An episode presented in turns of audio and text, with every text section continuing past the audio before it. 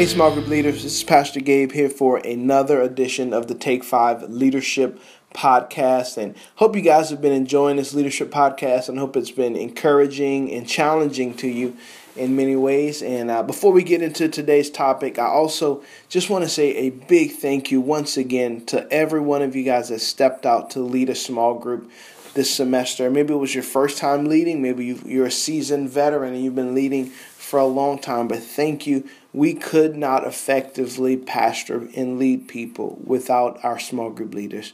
Thank you so much for doing what you do. And as we end our semester, we get ready to take a break. Hopefully, you're planning some time to breathe and relax, but also maybe just some time to have some fun with the people in your small group where it's not you're not having to just stick to a topic or stick to whatever type of group, whatever dynamic you set up, but just have some fun and do life with one another. Today, I want to dive into a topic that we've really been addressing a whole lot. You may be wondering why we've been talking about raising up leaders so much. Well, because we need them.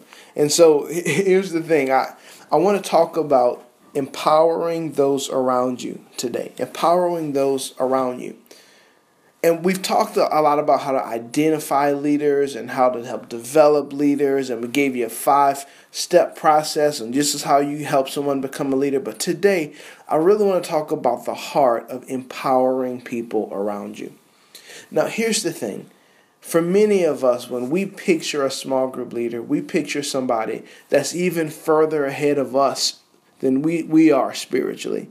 But the truth is is that there is such a need around us that we really just need people that are a few steps ahead of the people that they're going to be leading. You don't have to be perfect. You don't have to be Moses in the Bible. You don't have to be David in the Bible. You don't have to be all of these great people. And if you'll notice, all of the people that I just mentioned, they had faults and they had flaws.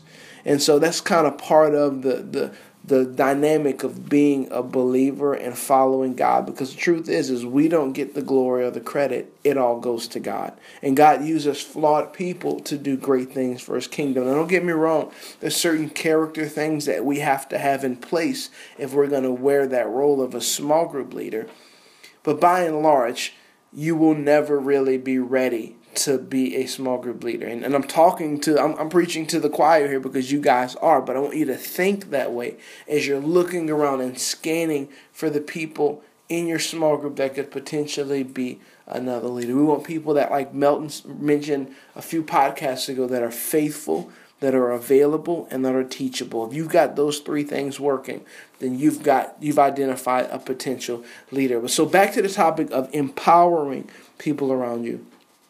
I was listening to a teaching, and I want to get, and this so beautifully depicts what we're talking about today. I've never even noticed it in Scripture, but in the book of Matthew, chapter 9, this is what it says. It says, And Jesus went throughout all the cities and villages, teaching in their synagogues and proclaiming the gospel of the kingdom and healing every disease and every affliction.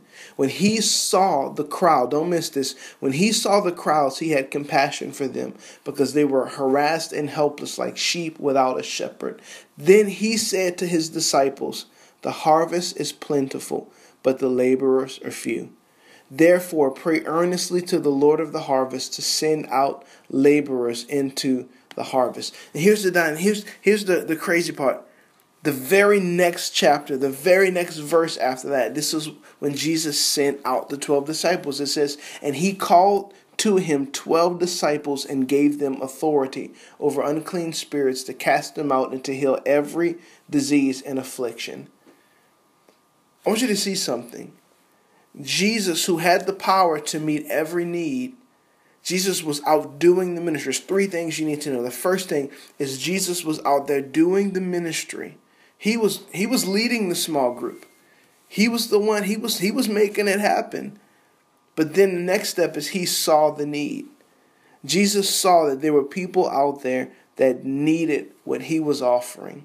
Now, could Jesus have multiplied himself? He could have, and guess what? He did. But the way he multiplied himself is through other people. He took his 12 disciples that, trust me, had many character, had many flaws and many issues and many, they weren't all quite there. But he sent them out to do the work of the ministry. So the first thing is Jesus was out there doing the ministry. The second thing is he saw a need. Trust me, our Savior's church, there is a need. God is growing our congregation by leaps and bounds, and there is a need for people to find a place to be connected, to find a place where they can grow spiritually and feel protected, and all of the things that we talk about. And that's going to be in us helping to develop leaders. And then the third thing was Jesus called them and he sent them. So as you're looking around, I want you to think about this. Who, ask yourself the question, who can I empower? In order to empower somebody, you have to be able to trust them. And sometimes they don't necessarily seem like they're worthy of our trust. But how many of you know the Apostle Peter was not worthy necessarily of the ministry that he was given, but Jesus trusted him? Because Jesus said, The harvest is plentiful, the laborers are few. Let's raise up these leaders, let's send them out to do the work. As you're ending your small group semester, I want you to think about the people maybe that are in your group that need to be leading. And better yet, how about I want you to think about it this way. What, who are the people that are in our church that need those people to be leading? And I want you to focus on empowering them and helping them see that there's a call of God on their life to step out and to lead. Love you guys. Thank you so much again for how faithful you've been throughout this small group semester. And pray, please, for everyone going through the Freedom Retreat this weekend. This is going to be such a big deal for, for our people and within our small groups ministry. So, love you guys. Thank you so much. We'll talk to you next week.